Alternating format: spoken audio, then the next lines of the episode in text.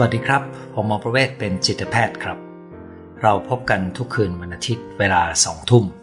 สำหรับคืนวันนี้วันอาทิตย์ที่ 21 สิงหาคม พุทธศักราช 2565 เรามีนัดกันในหัวข้อ กฎ 12 ข้อใช้สมองเปลี่ยนชีวิต หัวข้อนี้ผมนำมาจากหนังสือเล่มหนึ่งนะครับ ซึ่งเขียนโดยจิตแพทย์ที่ทำงานด้านสมองเยอะมากนะครับ ชื่อหนังสือ The End of Mental Illness โดยคุณหมอ Daniel Amen นะครับ หนังสือมีอยู่ตรงนี้นะครับ เดี๋ยวผมหยิบให้ดูไม่รู้อ่านอ๋อโอเคครับ หนังสือเล่มนี้นะครับ มีความหนาประมาณสัก 400 กว่าหน้านะครับ แล้วก็จิตแพทย์คนนี้ก็ถือได้ว่าเป็นคนที่ทำการศึกษาทางสมอง ผ่านการทำสแกนที่เรียกว่า PET scan นะครับหนังสือทุกเล่มของเขานะครับ จะมีสแกนสมองให้ดูเลยว่า ที่เขาตรวจแล้วเขาเจออะไรบ้าง ซึ่งก็มีสแกนโดยเขาบอกว่าเขาสแกนมาแล้วมากกว่า 1 6 0 0 0 0 คนนะครับสมองนะครับ ซึ่งความรู้ส่วนใหญ่ของเขาก็มาจากการค้นคว้าผ่านการทำสแกนสมอง เป็นจิตแพทย์ที่วิจารณ์วงการจิตเวชนะครับ ว่า จิตแพทย์นี่เป็นแพทย์สาขาเดียวที่ทำงานเกี่ยวข้องกับสมอง คือเรื่องจิตใจ แต่ไม่มีการตรวจประเมินอวัยวะที่ตัวเองเชี่ยวชาญ คือไม่มีการตรวจประเมินสมอง มันไม่เหมือนกับหมอทางเดินอาหารก็จะมีวิธีตรวจลำไส้ตรวจตับนะครับ หมอทางด้านสมองก็จะตรวจสมองนะครับ หมออะไรก็มักจะต้องมีวิธีการตรวจประเมินอวัยวะนั้น แต่เขาก็ บอกว่าจิตแพทย์เนี่ยไม่ค่อยเอาอุปกรณ์มาตรวจดูสมองนะครับ ซึ่งในมุมหนึ่งมันก็มีส่วนจริงนะครับเมื่อหลายปีก่อนนะครับ ผมเข้าใจว่าน่าจะเกิน 10 ปีละ ผมเริ่มติดตามงานเขียนของเขานะครับ แล้วก็ไปถามเพื่อนที่เป็นอาจารย์ทางด้านเอ็กซเรย์ว่าเอ๊ะสแกนแบบนี้มันมีในเมืองไทยไหมนะครับเขาบอกยังไม่มีเมืองในเมืองไทยนะครับ นั้นก็เลยยังไม่รู้จะมาใช้ประโยชน์ยังไง แต่ตอนหลังผมได้ข่าวว่าดูเหมือนน่าจะมีแล้วนะครับ เพราะมันต้องใช้สารกัมมันตภาพรังสี ในการที่จะทำสแกนประเภทนี้นะครับหนังสือเล่มนี้ก็ตีพิมพ์ในปี 2020 นะครับ ซึ่งก็มีอายุประมาณ 2 ปีละหนังสือ 2 ปีนี้ก็ถ้าเราดูทั่วไปเราจะรู้สึกว่าไม่เก่านะครับ แต่ถ้าเป็นวารสารความรู้เนี่ยบางครั้ง 2 ปีอาจจะเริ่มเก่าแล้วนะครับ อย่างไรก็ตามเนื้อหาที่ผมนำมาวันนี้ ซึ่งเป็นบทหนึ่งในหนังสือเล่มนี้เนี่ยนะครับ เป็นบทที่ว่าด้วยเรื่องของออหลักการ 12 ข้อในการที่จะเปลี่ยนชีวิตของคุณ นี่แปลจากชื่อภาษาอังกฤษนะครับ แต่เนื้อของ 12 หลักการหรือ 12 กฎเนี่ยมันเป็นเนื้อเกี่ยวกับการดูแลสมองมากกว่าเป็นเนื้อเกี่ยวกับการใช้สมองนะครับ ผมก็เลย ต้องหาภาษาไทยที่สื่อได้ในระดับหนึ่งนะครับ เนื้อหาวันนี้ท่านจะเข้าใจเรื่องสมอง แล้วภายใต้นั้นท่านจะเข้าใจว่าท่านจะดูแลสมองยังไง แล้วเมื่อเข้าใจแล้วมันก็จะมีผลต่อการ ดูแลการเปลี่ยนแปลงชีวิต เพราะว่ากฎข้อที่หนึ่งก็คือ สมองของเราเกี่ยวข้องกับทุกสิ่งทุกอย่างที่เราทำเราคิดอย่างไร เรารู้สึกอย่างไร เราทำอะไร เราเข้ากับคนอื่นได้แค่ไหน เราตัดสินใจเรื่องต่างๆ อย่างไร มันเป็นผลของการทำงานของสมองในเวลานั้นนะครับดังนั้นความหมายของกฎข้อแรกก็คือสมองนี่มันเป็นอวัยวะที่สำคัญมากในการดำเนินชีวิตนนี่คือกฎข้อที่หนึ่งเพื่อให้เราเข้าใจว่าอ๋อจริง ๆ แล้วมันคืออวัยวะที่เป็นศูนย์กลางของความเป็นตัวเรา วิธีคิด อารมณ์ความรู้สึกการตัดสินใจกฎข้อที่สองนะครับ ถ้าสมองทำงานได้ดี เราก็จะจัดการเรื่องราวต่างๆ ในชีวิตได้ดี แต่ถ้าสมองมีปัญหาทำงานได้ไม่ปกติ ชีวิตก็จะต้องมีปัญหาอย่างแน่นอนนะครับ เวลาที่เราสมองของเราทำงานได้ดีนะครับ เราจะมีพลังคิดอะไรก็มองอะไรได้รอบด้าน มีความสร้างสรรค์ มีประสิทธิภาพ แต่ถ้าสมองทำงานผิดปกติ ก็จะมีอาการผิดปกติบางอย่างเกิดขึ้น เช่น วิตกกังวล ซึมเศร้า ขุนหันพลันแล่นคุมอารมณ์ตัวเองไม่ได้ โกรธ ไม่ยืดหยุ่นมีปัญหาความทรงจำนะครับในบางครั้งถ้าสมองทำงานผิดปกติไปเพียงเล็กน้อย ซึ่งอาจจะยังไม่ถึงกับมีอาการเด่นชัดเนี่ยแต่ในเวลานั้นความสามารถในการทำงาน ความสามารถในการดูแลความสัมพันธ์ จัดการการเงินก็จะเสียไปโดยเราจะทำใช้สมองได้ไม่เต็มศักยภาพนะครับ ผมจะยกตัวอย่างซึ่งไม่ได้เขียนอยู่ในเล่มนี้โดยตรงในบทนี้นะครับ ถ้าเราอดนอนนะครับ ในการศึกษาก็จะพบว่าการอดนอนเนี่ยสมองจะทำงานได้เหมือนกำลังเมาเหล้าอยู่ ถ้าเราอดนอนนะครับ ซึ่งสมองเมาเหล้าเราก็จะรู้ว่ามันทำงานได้แย่มากๆนะครับงั้นเวลาที่เราอดนอนก็จะสูญเสียความสามารถไป เราก็จะตัดสินใจอะไรได้แย่ลง เราจะคุมการกินได้แย่ลงนะครับ เราจะอารมณ์เสียง่ายขึ้น อันนั้นก็คือผลของการที่สมองเนี่ย ทำงานได้ไม่ปกติจากแค่การอดนอน อันนี้คือกฎข้อที่ 2 ก็คือ ถ้าเราอยากมีชีวิตที่ดี เราจำเป็นที่จะต้องทำให้สมองเราทำงานได้ดีนะครับกฎข้อที่3นะครับสมองเรามีเซลล์สมองจำนวนแสนล้านเซลล์นะครับ ภาษาอังกฤษจะใช้คำว่า100 billions นะครับ แสนล้านเซลล์ แล้วก็มีเซลล์ทำหน้าที่สนับสนุนคืออยู่ข้างๆ เพื่อช่วยให้มันมีโครงสร้างแล้วก็สนับสนุนการทำงานของเซลล์สมอง อีกแสนล้านเซลล์นะครับแต่ละเซลล์ก็จะมีจุดเชื่อมต่ออีกหลายเซลล์นะครับ ถ้าจำตัวเลขไม่ผิดอีกประมาณหมื่น แต่ละตัวก็จะมีจุดเชื่อมต่อเป็นหมื่นนะครับผลรวมก็เลยกลายเป็นว่าในสมองเราจะมีรอยจุดเชื่อมต่อการทำงานระหว่างสมองมหาศาลมากเขาเปรียบเทียบว่าเยอะกว่าดวงดาวในจักรวาลครับขณะที่สมองมีน้ำหนักเพียง 2%ของน้ำหนักตัวของร่างกายมนุษย์เรานะครับ แต่สมองจะใช้พลังงานจากอาหารที่เรากินเข้าไป ใช้ออกซิเจนจากอากาศที่เราสูดเข้าไปผ่านลมหายใจเข้าเนี่ยด้วยปริมาณ 20%ของอาหารที่เรากิน 20%ของออกซิเจนที่เราสูบเข้าไปในร่างกายของเราครับพูดง่าย ๆว่าตัวเล็กแต่กินจุนะครับ ใช้ทรัพยากรมหาศาลมากในการทำงาน เพราะมันเป็นอวัยวะที่เป็นศูนย์กลางของการ อยู่รอดปลอดภัยของมนุษย์เรานะครับข้อที่4ครับสมองจะทำงานได้เป็นปกติ อันนี้คือข้อสำคัญแล้วนะครับ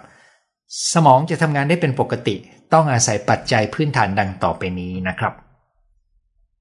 หนึ่งก็คือการไหลเวียนของเลือดต้องดีนะครับ เพราะเลือดจะพาสารอาหารและออกซิเจน ไปเลี้ยงเซลล์สมอง นั้นอะไรก็ตามที่ทำให้การไหลเวียนของเลือด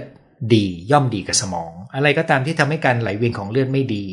โดยเฉพาะเลือดที่ไปเลี้ยงบริเวณสมอง นั่นย่อมทำให้ความสมานของสมองตกลงนะครับซึ่งก็จะย้อนกลับไปกฎข้อที่ 3 ก็คือ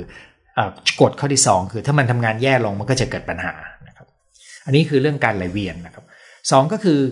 สมองจะทำงานได้เป็นปกติต้องมีปริมาณน้ำเพียงพอนะครับ น้ำในร่างกายคนเรามีอยู่สองในสามใช่ไหมครับ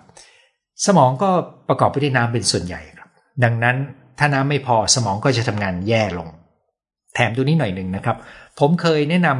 ำนักเรียนมัธยมนะครับว่า เออเวลาอยู่ในห้องเรียนเนี่ยเอากระติกน้ำเปล่าไปดื่มได้ไหม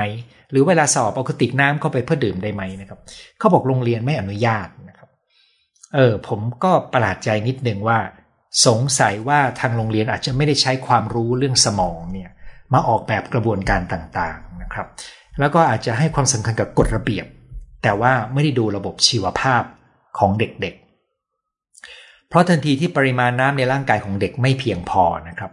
ความสามารถในการเรียนรู้ของเด็กก็ไม่เต็มร้อยครับ ดังนั้นถ้าเราอยากจะให้เด็กๆเเรียนได้ดีขึ้น เราก็ต้องทำให้น้ำในร่างกายของเขาเพียงพอครับ เช่นเดียวกันกับตัวเราที่เราจะต้องทำงานกิจวัตรทุกอย่างนะครับ เราจะต้องคงไว้ซึ่งปริมาณน้ำดื่มที่เพียงพอเสมอในร่างกายของเรานะครับ เพราะว่าถ้าน้ำไม่พอขาดน้ำสมองก็จะทำงานได้แย่ลง ผมเจอเรื่องนี้กับตัวเอง แล้วก็แนะนำไปหลายที่แต่ก็พบว่า โรงเรียนเป็นพื้นที่ที่ไม่อนุญาตให้เด็กเอาน้ำดื่มเข้าไปในห้องเรียนได้ แม้จะเป็นน้ำเปล่านะครับ ตอนนี้ผมไม่รู้ว่าเป็นยังไงนะครับ เพราะคำถามนี้ผมถามเมื่อหลายปีก่อน ถัดมานะครับ การออกกำลังกายจะช่วยทำให้สมองทำงานได้ดีนะครับ การฝึกจิต นะครับออกกำลังกายทางจิตใจ ซึ่งหมายถึงการฝึกให้มันนิ่งๆ ได้พัก ก็จะมีผลต่อการทำงานของสมองได้ดี ถัดมาก็คือสมองทำงานได้ดี ก็ต่อเมื่อมันได้รับการกระตุ้นและเกิดการเรียนรู้นะครับคุณฟังไปเรื่อยๆนะครับ เดี๋ยวพอผมพูดหมดนะครับ ผมจะบอกเลยว่าทั้งหมดเนี่ยเอาไปป้องกันสมองเสื่อมได้นะครับ และป้องกันได้หลายโรคด้วยนะครับสี่ข้อแล้วนะข้อ 4 ก็คือมีการเรียนรู้ได้รับการกระตุ้นใช่ไหมครับ ห้าก็คือได้รับสารอาหารที่มีคุณภาพหกคือระบบฮอร์โมน ฮอร์โมนนี่มันหลั่งมาจากต่อมไร้ท่อ ซึ่งมีอยู่กระจายอยู่ในหลายพื้นที่ในร่างกายนะครับ มันทำงานเชื่อมโยงกับสมองมากครับ เพราะว่าสมองมีศูนย์กลางควบคุมระบบฮอร์โมน เชื่อมต่อกับกระบวนการทำงานของสมองด้วยนะครับแล้วฮอร์โมนที่มีในร่างกายเราก็ย้อนกลับไปมีผลกับสมองด้วยนะครับ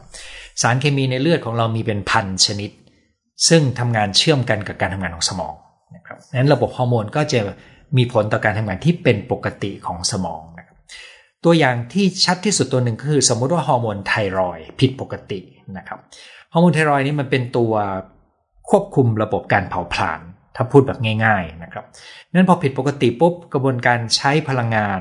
ก็ผิดปกติไปนะครับ คนที่มีปัญหาฮอร์โมนไทรอยต่ำกว่าปกติ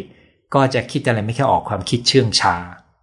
อันนี้ก็คือผลของความสัมพันธ์ระหว่างฮอร์โมนกับสมองดังนั้นคนที่มาด้วยเรื่องอาการทางจิตใจจำนวนหนึ่ง อาจจะมาจากฮอร์โมนก็ได้ นั่นเป็นเหตุที่จิตแพทย์ เวลาประเมินสภาวะทางจิต ในบางกรณีเขาจะเจาะเพื่อดูฮอร์โมนของคนคนนั้น ส่วนจะเจาะตัวไหนก็ขึ้นอยู่กับปัจจัยของคนคนนั้นนะครับ สมองทำงานได้เป็นปกติเมื่อภูมิคุ้มกันทำงานปกตินะครับ มีระบบการจัดการของเสียที่ดี ใช่ครับ สมองมีระบบการจัดการขับถ่ายของเสียที่เกิดขึ้น ในกระบวนการทำงานของสมอง และการขับถ่ายของเสียนี้นะครับ มันก็เหมือนกับกระบวนการที่เคลียร์พื้นที่ให้สะอาดหลังจากการใช้งานเนี่ยมันเกิดขึ้นตอนนอนหลับครับนั้นใครที่นอนไม่พอของเสียก็จะค้างๆอยู่ในระบบได้ง่าย ของสีเหล่านี้เป็นหนึ่งในสมมติฐานที่เชื่อว่าเกี่ยวข้องกันกับเรื่องสมองเสื่อมด้วยนะครับ อย่างไรก็ตามความรู้เรื่องนี้มันมีการเปลี่ยนแปลงอยู่เรื่อยๆ มันมีการพัฒนาอยู่เรื่อยๆนะครับ รู้แต่ว่าเราต้องรู้ว่าการนอนหลับมันช่วยขับของเสียของสมองนะครับมีการนอนหลับอย่างเพียงพอสมองจึงจะทำงานได้เป็นปกติ อย่างที่บอกว่าถ้านอนไม่พอ เราจะสมองจะทำงานได้ประมาณคนเมาเหล้านะครับ คุณหมอเมนยังบอกว่าสมองจะทำงานได้ดีเป็นปกติเมื่อเรามีความหมายของชีวิต ซึ่งตัวนี้คุณอาจจะรู้สึกว่ามันเกี่ยวอะไรกันนะครับ คือโดยธรรมชาติของมนุษย์เนี่ยมันความมีจุดมุ่งหมายเนี่ยมันเป็นส่วนหนึ่งของระบบแรงจูงใจ แล้วก็สมองเนี่ยมันมีหน้าที่ในเรื่องของแรงจูงใจด้วยนะครับ สุดท้ายสำหรับข้อ4นะครับกฎข้อที่4ก็คือ สมองทำงานได้ดีเมื่อเราได้พบปะเชื่อมโยงกับผู้คนและสังคมสังคมคนรอบข้าง ปัจจัยทั้งหมดนี้นะครับ ที่ผมเล่ามานะครับ ถ้าคุณฟังไม่ทันลงไปทวนฟังซ้ำใหม่เนี่ยมันคือสิ่งที่เป็นเรื่องเดียวกันกับการดูแลสมองในทุกโรค และมันเป็นชุดเดียวกันกับการป้องกันสมองเสื่อมรวมถึงป้องกันโรคสารพัดโรคด้วยเช่นกันนะครับ ซึ่งถ้าคุณสังเกตดูก็จะเห็นได้ว่าผมย้ำปัจจัยเหล่านี้บ่อยนะครับ ทั้งนี้ก็เพราะว่ามันเป็นพื้นฐานของระบบการทำงานของสมอง และเป็นพื้นฐานของสภาวะทางอารมณ์และจิตใจด้วย กฎข้อที่ 5 ก็คือ สมองเป็นก้อนเนื้อนิ่มๆเขาบอกว่าเปรียบเทียบแล้วเหมือนเนยเหลวๆนะครับ นิ่มๆเหมือนเต้าหู้นิ่มนะครับลอยอยู่ในน้ำหล่อเลี้ยงนะครับ ซึ่งน้ำหล่อเลี้ยงนี้เนี่ยมันอยู่รอบๆ เนื้อสมองแล้วก็ไขสันหลังด้วยนะครับ แล้วก็สมองนี่วางอยู่ในกระโหลกนะครับ ซึ่งเป็นกระดูกแข็งหนา แล้วก็มันจะมีขอบที่คมนะครับ ซึ่งกระโหลกที่แข็งและขอบที่คมเนี่ย ก็จะเป็นอันตรายกับเนื้อสมองได้เวลาที่เกิดอุบัติเหตุหรือเกิดการกระทบกระทั่งกระทบกระเทือนกันทำไมถึงต้องมีกระโหลกแข็ง ก็เพื่อใช้ปกป้องสมอง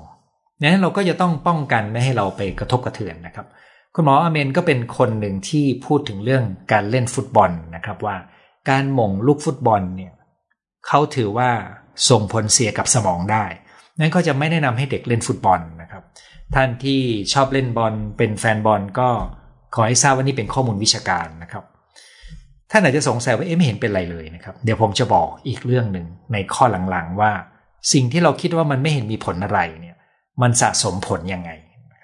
อันนี้จบข้อที่ 5 ขึ้นข้อที่ 6 มีปัจจัยหลายอย่างมากที่จะส่งผลเสียกับสมอง และเราต้องดูแลเพื่อป้องกันนะครับความหมายก็คือถ้าเราไม่ดูแลแล้วมันเกิดปัจจัยเหล่านี้นะครับ สมองก็จะทำงานได้แย่ลง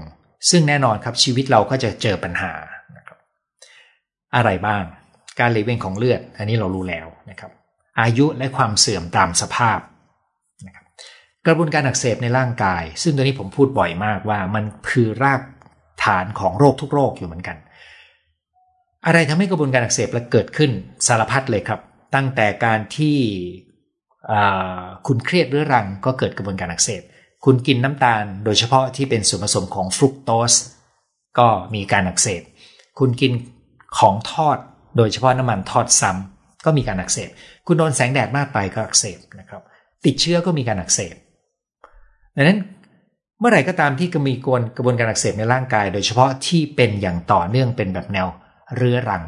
ตรงนี้ก็จะกระทบการทำงานของสมอง เพราะว่ากระบวนการอักเสบนี้จะมีผลตลอดเลือดด้วย ซึ่งหลอดเลือดนี้ก็จะมีเป็นตัวนำเอาอาหารและออกซิเจนไปให้เซลล์สมองนะมันเกี่ยวกันหมดนะครับ กรรมพันธุ์ก็มีผลเสียได้นะครับ บางคนมีความเสี่ยงจากกรรมพันธุ์ อุบัติเหตุทั้งศีรษะจากเรื่องเล็กๆ เช่น เด็กตกจักรยานแล้วหัวกระแทกพื้น เขาเคยพบว่าส่งผลเสียกับสมองรุนแรงได้นะครับ นั่นเป็นเหตุที่ถ้าคุณดูต่างประเทศเขาจะ เป็นเรื่องเป็นราวมากในการใส่หมวกกันน็อกให้เด็กเวลาขี่จักรยานนะครับ ของคนไทยยังไม่ค่อยให้ความสำคัญมากนักขณะขี่มอเตอร์ไซค์ก็ยังไม่ค่อยเผลอทีไรเขาก็ยังไม่ใส่หมวกกันน็อกเลยครับ เพราะเขาไม่รู้ครับว่าสมองนี่มันนิ่มมาก และอยู่ในกระโหลกซึ่งมันแข็งมาก ต่อให้เรากระแทกแล้วเราไม่เป็นไรนะครับ เนื้อสมองช้ำได้อยู่ดีสารพิษก็เป็นตัวที่ทำให้สมองมีปัญหาได้นะครับ สารพิษมาจากไหนล่ะครับ มาจากสิ่งรอบตัวในสารเคมีที่ใช้ในบ้านในอาหาร ในอากาศในน้ำดื่มนะครับความเครียดการติดเชื้อนะครับฮอร์โมนและสารเคมีที่ทำงานเชื่อมกันกับสมอง เช่นเมื่อสักครู่นี้ที่ผมพูดไป การป่วยเป็นเบาหวานหรือมีน้ำหนักตัวเกิน ก็ส่งผลเสียกับสมอง การนอนที่ไม่พอ ก็ส่งผลเสียกับสมองนะครับ นั่นในข้อ 6 เนี่ยเป็นการรวบรวมปัจจัยสำคัญที่เราจะต้องดูแล ซึ่งปรากฏว่าปัจจัยเหล่านี้นะครับ เป็นเรื่องเดียวกันกับที่เราต้องใช้ในการดูแลผู้ป่วยโรคซึมเศร้าพิตกกังวลหรือ PTSD ด้วยเช่นกันนะครับ 7. เราต้องรู้ว่าอะไรดีกับสมอง ซึ่งก็คือปัจจัยเดียวกันกับข้อ 6 เหมือนกันนะครับ แล้วพยายามทำสิ่งนั้นให้ดี เช่น เราต้องดูแลกระบวนการอักเสบภายในร่างกายเราให้ดี อย่าปล่อยให้ร่างกายเรามีกระบวนการอักเสบมากเกินไปนะครับ ยกตัวอย่างเช่น ถ้าเราใช้น้ำมันพืชไปทอดอาหาร ครับน้ำมันพืชเนี่ยมันจะมีสัดส่วนของโอเมก้า 6 สูง ซึ่งตัวนี้คือตัวที่ทำให้ร่างกาย เป็นตัวกระตุ้นกระบวนการอักเสบในร่างกาย ในขณะที่โอเมก้า 3 จะเป็นตัวที่ลดกระบวนการอักเสบในร่างกาย เมื่อไหร่ก็ตาม ซึ่งเราต้องการทั้งสองอย่างนะครับเมื่อไหร่ก็ตามที่มันมีโอเมก้า 6 เกินสัดส่วนที่เหมาะสม ตัวนี้ก็จะส่งผลเสียกับการที่ร่างกายมีความอักเสบมากไป ซึ่งก็จะนำไปสู่ปัญหาของสารพัดโรครวมถึง หลอดเลือดมีปัญหานะครับ อันนี้คือข้อ 7 ข้อ 8 นะครับตรงนี้เป็นรายละเอียดของโครงสร้างสมองเลยนะครับ ในหนังสือที่เขาเขียนไว้เขาจะพูดว่าสมองแต่ละส่วนมันทำงานประสานกันอย่างใกล้ชิด แล้วเราก็พอจะรู้ว่าแต่ละส่วนทำหน้าที่อะไร แต่โดยตัวมันเองมันไม่ได้ทำหน้าที่แบบ standalone หรือแยกต่างหากนะครับ มันเชื่อมโยงถึงกัน นั้นความรู้ความเข้าใจนี้ก็นำไปสู่การแยกแยะได้ว่า แต่ละตัวทำหน้าที่อะไรแล้วเราจะดูแลให้ดียังไงเนี่ยนะครับ ยกตัวอย่างเช่นเขาก็จะพูดถึงว่าสมองส่วนหน้านี่มันทำหน้าที่ด้านภาษา ด้านการมีจุดโฟกัสด้านการคิดตัดสินใจ ด้านการทำความเข้าใจจิตใจคนอื่นนะครับ ด้านการควบคุมอารมณ์ของเรา การเรียนรู้จากความผิดพลาดนะครับ ทั้งหมดเนี่ยเป็นการทำงานของสมองส่วนหน้า ที่เราเรียกกันว่ารวมๆว่า executive function สมัยที่เราตื่นตัวกับคำว่า EF EF นี่นะครับ ตัวนี้ก็เป็นเรื่องของสมองส่วนหน้า มันเป็นส่วนที่ทำให้คิดวางแผนและตัดสินใจได้ดี ดังนั้นคนที่มีอุบัติเหตุทางสมอง หรือว่ามีโรคที่ทำให้สมองส่วนหน้าสูญเสียไปเนี่ยนะครับ เสียการทำงานไป เช่น มีเส้นเลือดตีบในสมองนะครับ มีการอุดตัน มีโรคที่ทำให้เลือดไปเลี้ยงสมองได้น้อยลงนะครับ ทั้งหมดเนี่ย ก็จะทำให้ความสามารถของ EF หายไปได้ สมองส่วนหนึ่งก็จะมีหน้าที่ที่หลากหลายนะครับ ซึ่งผมจะไม่ลงรายละเอียด เพราะว่ามันเป็นรายละเอียดของทางโครงสร้างที่พูดไปก็จำกันไม่ได้ แต่ว่าอยากจะยกตัวอย่างหน้าที่ให้ฟังคือ ความสามารถในการรู้ทิศทางนะครับการคำนวณ การจัดการข้อมูลภาพ ความทรงความสามารถในการทรงตัวนะครับ การกำหนดจุดสนใจ แรงจูงใจและการจัดการอารมณ์ ในประวัติการเรียนรู้ว่าสมองส่วนไหนทำหน้าที่อะไรในสมัยต้นๆเนี่ยเขาก็เอามาจากการที่คนคนหนึ่งมีปัญหาสมองส่วนนั้น แล้วเขาก็พบว่าอ๋อพอสมองส่วนนี้เสียมันเกิดอะไรขึ้น ก็เป็นความรู้ที่ทำให้เข้าใจได้ว่า สมองแต่ละส่วนมันทำงานแต่ละอย่างนะครับ มันจะมีกรณีที่เราเรียกเป็นกรณีคลาสสิกเช่นมีพนักงานรถไฟไปอยู่ใกล้ ๆ จุดที่มันเกิดอุบัติเหตุเป็นการระเบิด แล้วทำให้ เหล็กท่อนหนึ่งพุ่งทะลุหัวทะลุกระโหลกของเขาไป แล้วทำให้เขามีอาการเปลี่ยนแปลงไป เขาก็เริ่มอ๋อสมองส่วนนี้เสียปุ๊บมันจะเกิดอาการอย่างนั้นอย่างนี้นะครับ ความรู้สมองในยุคต้นๆมันมาอย่างอย่างนี้ทั้งนั้นเลย อันนี้คือข้อ 8 ก็คือ เราต้องรู้ว่าสมองมันทำหน้าที่ที่ซับซ้อนและแบ่งการทำหน้าที่แต่ละส่วนที่ไม่เหมือนกัน ซึ่งเรื่องนี้เนี่ยทางหมอทางสมองและจิตแพทย์ก็จะใช้ประโยชน์จากการดูอาการ แล้วก็สงตั้งสมมติฐานว่าน่าจะเป็นจากอะไร เรื่องนี้โดยเฉลี่ยประสาทแพทย์หรือหมอทางสมองจะเก่งกว่าจิตแพทย์ ยกเว้นจิตแพทย์ที่ทำงานด้านสมองบ่อยนะครับข้อ9นะครับเรารู้จักการทำงานของสมองเวลามีอาการผิดปกตินะครับ ซึ่งเราก็จะไปตรวจประเมินแถวนั้น ซึ่งตรงนี้ก็คือหลักการเดียวกันกับข้อมาสักครู่นี้นะครับ แล้วก็ในบางกรณีเนี่ยจิตแพทย์ก็จะทำงานร่วมกันกับหมอทางสมอง หรือประสาทแพทย์ เนื่องจาก อาการทางสมองจำนวนหนึ่งมันจะก้ากึ่งระหว่างอาการทางจิต หรืออาการทางโครงสร้างบางอย่างนะครับ คือถ้าเป็นเรื่องของการอ่อนแรงเนี่ยมันเป็นเป็นทางสมองแน่นอน แต่ถ้ามีความคิดผิดปกติเนี่ยบางทีมันเป็นบริเวณพื้นที่สมองที่ตรวจไม่เจออาการอื่น แต่จิตแพทย์ตรวจแล้วบอกว่าเอ้เนี่ยน่าจะเป็นความผิดปกติของสมองก็มีได้นะครับดังนั้นข้อ 9 นี้ก็ไม่ได้มีอะไรเพิ่มใหม่มาก ข้อ 10 ผมคิดว่าสำคัญ ข้อ 10 นี้เนี่ยที่สำคัญก็คืออย่างนี้ครับ เขาบอกว่าการเจ็บป่วยทางจิตเวชไม่ได้เกิดจากสาเหตุใดสาเหตุหนึ่งพูดง่ายๆมันมาจากหลายสาเหตุนะครับ เหมือนกันกับที่ผมเคยพูดไปเรื่องโรคซึมเศร้าตอนนั้นว่า มันไม่ใช่เรื่องสารเคมีผิดปกติอย่างเดียวนะครับ แล้วก็ประเด็นถัดมานะครับที่คุณหมอเมนเขียนไว้ก็คือ โรคจิตเวชแต่ละโรค ก็แบ่งลักษณะโรคที่เป็นโรคย่อยได้ด้วย ซึ่งโรคย่อยเหล่านี้มีวิธีรักษาที่แตกต่างกัน ยกตัวอย่างเช่น โรคซึมเศร้า ก็มีโรคซึมเศร้าแบบประเภทย่อยแต่ละประเภท วิตกกังวลก็แต่ละประเภท สมาธิสั้น น้ำหนักตัวเกินการเสพติด มีแยกย่อยได้หลายประเภทนะครับที่สำคัญคุณหมอเมนก็พยายามจะบอกว่า ซึมเศร้าไม่ใช่โรค มันเป็นอาการนะครับ ซึ่งผมก็ใช้แนวคิดเดียวกันกับตรงนี้ แต่เวลาที่คุยในวงการ จิตแพทย์ก็จำเป็นต้องพูดภาษาเดียวกัน เพราะว่ามันมีนิยามของมัน นะครับ ผมเคยได้ประโยชน์นะครับ จากหนังสือของคุณหมออเมนตอนที่เขียนทั้งเล่มเรื่องเด็กสมาธิสั้น ซึ่งเขาแบ่งสมาธิสั้นเป็น 7 ประเภท และอธิบายด้วยว่าแต่ละประเภทมันมีความผิดปกติที่สมองส่วนไหน พร้อมมีภาพสแกนแต่ละชนิดให้ดูนะครับแล้วเวลาที่ผมดูเด็กไม่เด็กอะผู้ค่อนมาทางผู้ใหญ่ละมีคน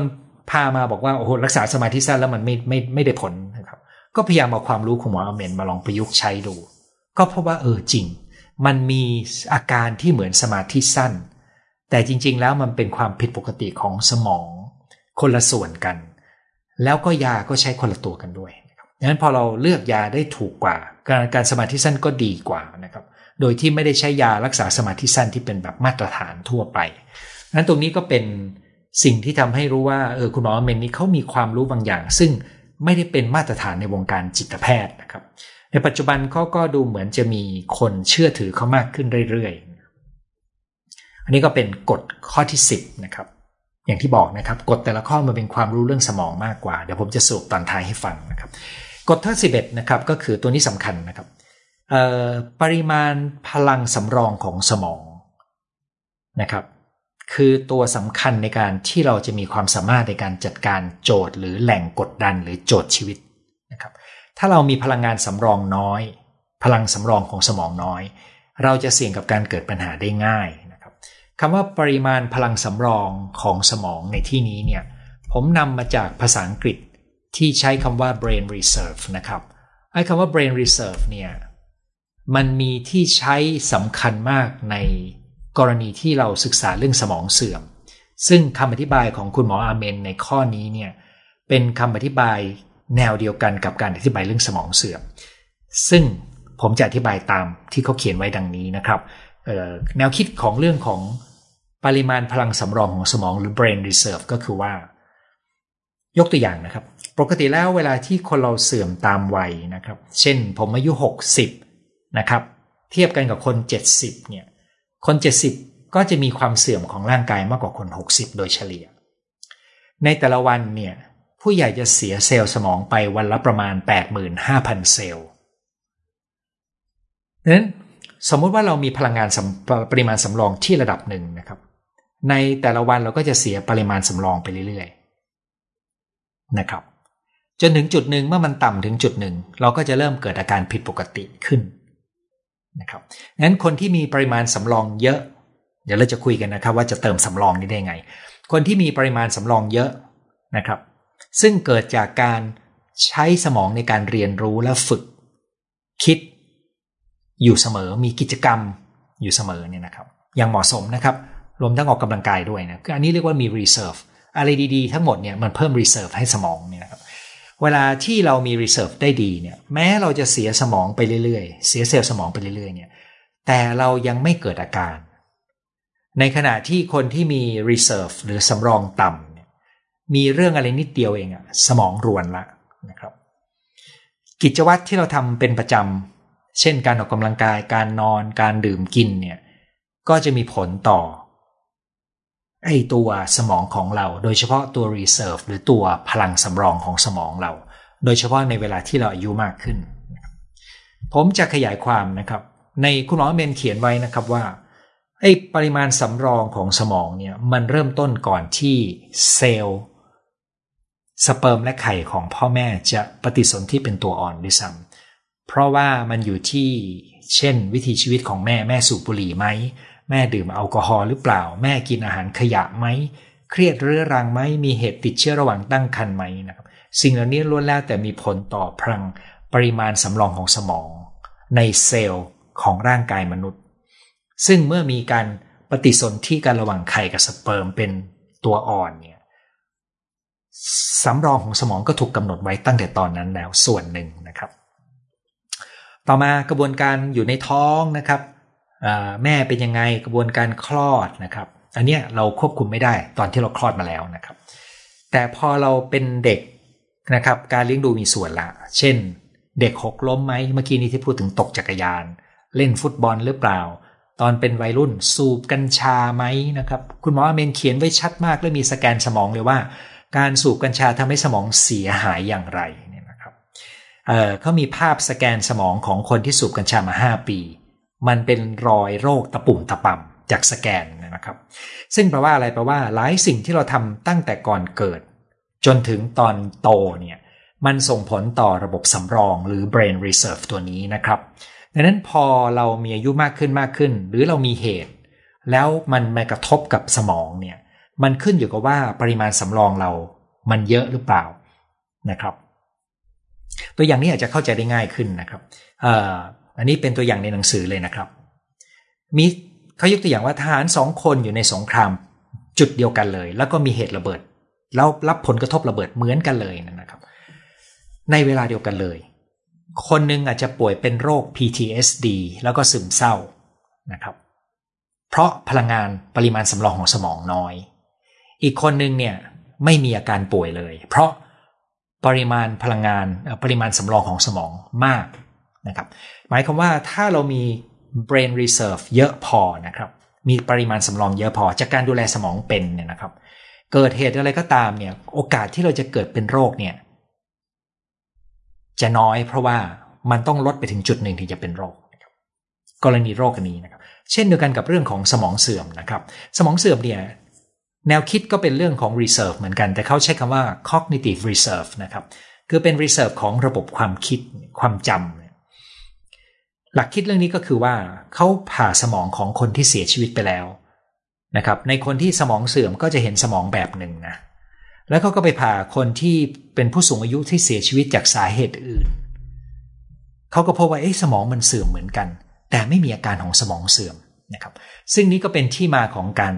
อธิบายด้วยเรื่อง cognitive reserve หรือปริมาณสำรองในสมองนะครับ ก็พบว่าคนที่เรียนรู้นานนะครับ เช่น คนที่มีการศึกษา คนที่ทำงานแล้วต้องใช้ความนึกคิดในแบบที่ไม่ได้เครียดเกินนะครับ คนที่เรียนรู้อยู่เสมอ คนที่มีกิจกรรมดีๆสำหรับสมองเนี่ย คนเหล่านี้มี reserve ดีนะครับ แม้ว่าเซลล์สมองจะเสื่อม แม้ว่าจะมีลักษณะของสมองเสื่อมเกิดขึ้นในสมองเขา แต่ความที่เขามีสำรองอยู่เยอะพออาการก็ยังไม่เกิดขึ้น อันนี้คือหัวใจแล้วผมคิดว่าคือตัวสำคัญมากสำหรับเอ่อหลายหลายคนที่อยากจะดูแลสมองคือต้องต้องดูเรื่อง cognitive reserve นะครับ ข้อ 12 ครับ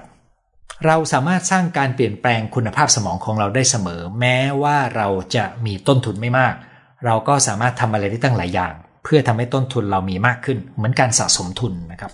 ขณะที่คนที่มีต้นทุนดีแต่ไม่เอาใจใส่นะครับ ไปทำร้ายสมองด้วยการเสพยาดื่มแอลกอฮอล์พวกนี้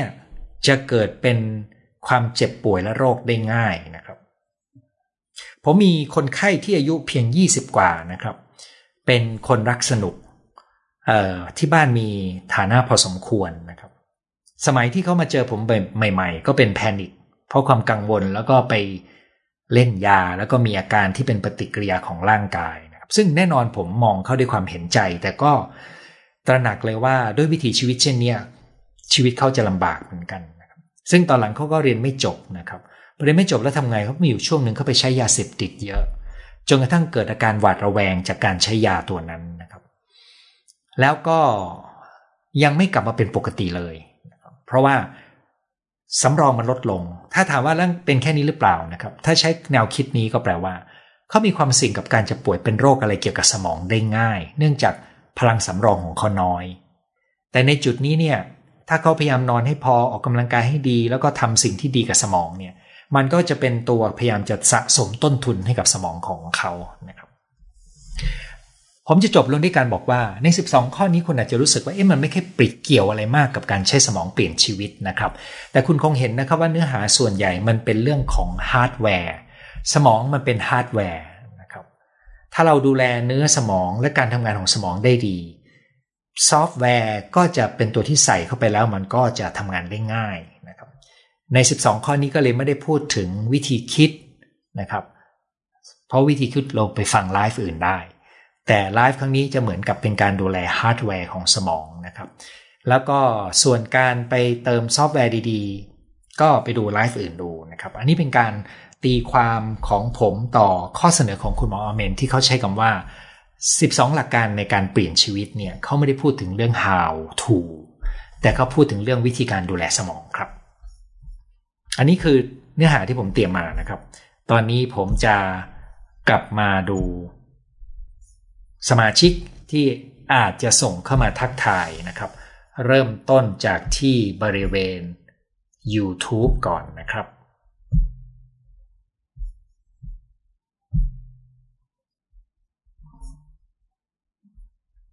ที่ YouTube นะครับปลดล็อกกับหมอเวทบอกว่ากรอบขอบพระคุณอาจารย์หมอที่มอบความรู้ดีๆให้มาโดยตลอด ขอให้บุญรักษานะครับอวยพรให้ร่ำรวยความสุขในทุกด้าน รู้สึกเสพติดความรู้จากคุณหมอและปรับใช้ชีวิตดีขึ้นจากคลิปดีๆของคุณหมอ ขอให้คุณหมออยู่ทุกกับคนทุกจิตไปนานๆ เป็นบุญนประเสริฐ สั่งซื้อหนังสือเล่มนี้จากอเมซอนตามคุณหมอ น่าจะได้เดือนหน้าอยากได้อ่านเร็วๆนะครับ อืม ก็ถ้าคุณอ่านภาษาอังกฤษได้คล่องนะครับเออจริง ๆ ผมต้องเรียนอย่างหนึ่งนะครับ หนังสือเล่มนี้มีขายในประเทศไทยด้วยนะครับ เพียงแต่ผมไม่รู้ว่าสั่งที่ไหนถูกกว่ากันนะครับ แล้วก็อีกสองท่านที่อยู่ใน YouTube มาทักทายก็คือบอกว่ารอฟังนะครับ ตอนนี้ผมก็จะมาดูที่เพจของผมนะครับ ซึ่งในปัจจุบัน ผมไม่มีโอกาสไลฟ์จาก Facebook แม้จะถือว่าผมเติบโตจาก Facebook ก็ตามนะครับ อยัง ไม่รู้จะจัดการปัญหาเทคนิคนี้ด้วยวิธีไหนดีตอนนี้นะครับ มีคนแนะนำมาเหมือนกัน แต่รู้สึกว่ามันต้องต้องทำกันบ้านเยอะเหมือนกันนะครับ เอาละครับ ตอนนี้ผมจะหยิบเอาเนื้อหาของคนที่ส่งมาในเพจมาคุยดูนะครับ เริ่มจากข้างบนก่อนเลย ขอบคุณคุณหมอที่นำเรื่อง neuroscience มาเล่าสู่กันฟังนะคะ ดิฉันขอแบ่งปันประสบการณ์ตัวเองช่วงโควิดระบาด ทุกคนต้องอยู่กับบ้าน เรียนรู้เรื่องสมองความคิด Neurosequential Network จากคุณหมอบรูซเพอร์รีเปลี่ยนชีวิตดิฉันมาก เขาใช้คำว่า Dr. Perry is a well-known child psychiatrist and neurologist นะครับ ถ้าคุณหมอยังไม่ได้อ่านแนะนำหนังสือที่คุณหมอเพอร์รีเขียนออกมาหลังจากนั้น กับโอปราห์วินฟรี What happened to you หนังสือเล่มนี้ผมซื้อมาแล้วเช่นกันนะครับ แล้วก็ได้อ่านช่วงต้นแต่ยังไม่ได้อ่านแล้วก็คัดมาคุยกันน หนังสือที่ทำให้ดิฉันเข้าใจความคิดตัวเองคนอื่น และยังรู้ถึงตัวเองในปัจจุบันจากปมค้างใจวัยเด็ก ขอบคุณที่แนะนำมาครับ ผมชอบหนังสือเล่มนั้นด้วยเช่นกันนะครับ เชื่อในเรื่องของจิตความคิดและการฝึกสมองเช่นกัน จะขอศึกษาเรียนรู้ด้วยนะคะ ขอบคุณอาจารย์หมอมากเออผมหวังว่าคุณจะไม่ผิดหวังจากเนื้อหาวันนี้นะครับ เพราะเนื้อหาวันนี้มันค่อนไปการดูแลสมองของเราในฐานะที่เป็นฮาร์ดแวร์นะครับ ขอนอกเรื่องนิดนึง ผมมีญาติเป็นซึมเศร้ากินยาอยู่ 4 เม็ดไม่ได้บอกว่ายาอะไรอยู่ๆหมอรักษาไม่อยู่ไปเรียนต่อมีความจำเป็นต้องรักษาใหม่ อยู่ที่อุตรดิตถ์พอมีใครแนะนำแถวนั้นบ้างไหมนะครับโดยทั่วไปทุกจังหวัดจะมีจิตแพทย์อยู่แล้วนะครับ แล้วก็ที่โรงพยาบาลระดับจังหวัดของทุกจังหวัด ส่วนใหญ่มักจะมีจิตแพทย์มากกว่าหนึ่งคนนะครับ ผมค่อนข้างแปลกใจที่ถ้าหมอคนหนึ่งไปเรียนต่อแล้วเนี่ย ทำไมถึงเขาไม่ได้ฝากหมอคนอื่นดูต่อ เพราะมันต้องมีนะครับ ถ้าอุตรดิตถ์บังเอิญบังเอิญตอนนี้ไม่มีนะครับ จังหวัดข้างๆที่ใหญ่พอต้องมีแน่นอนนะครับ เพราะว่าเดี๋ยวนี้โรงพยาบาลระดับจังหวัดหลายที่มีอยู่ห้าหกคนบางที่มากกว่านั้นด้วยนะครับ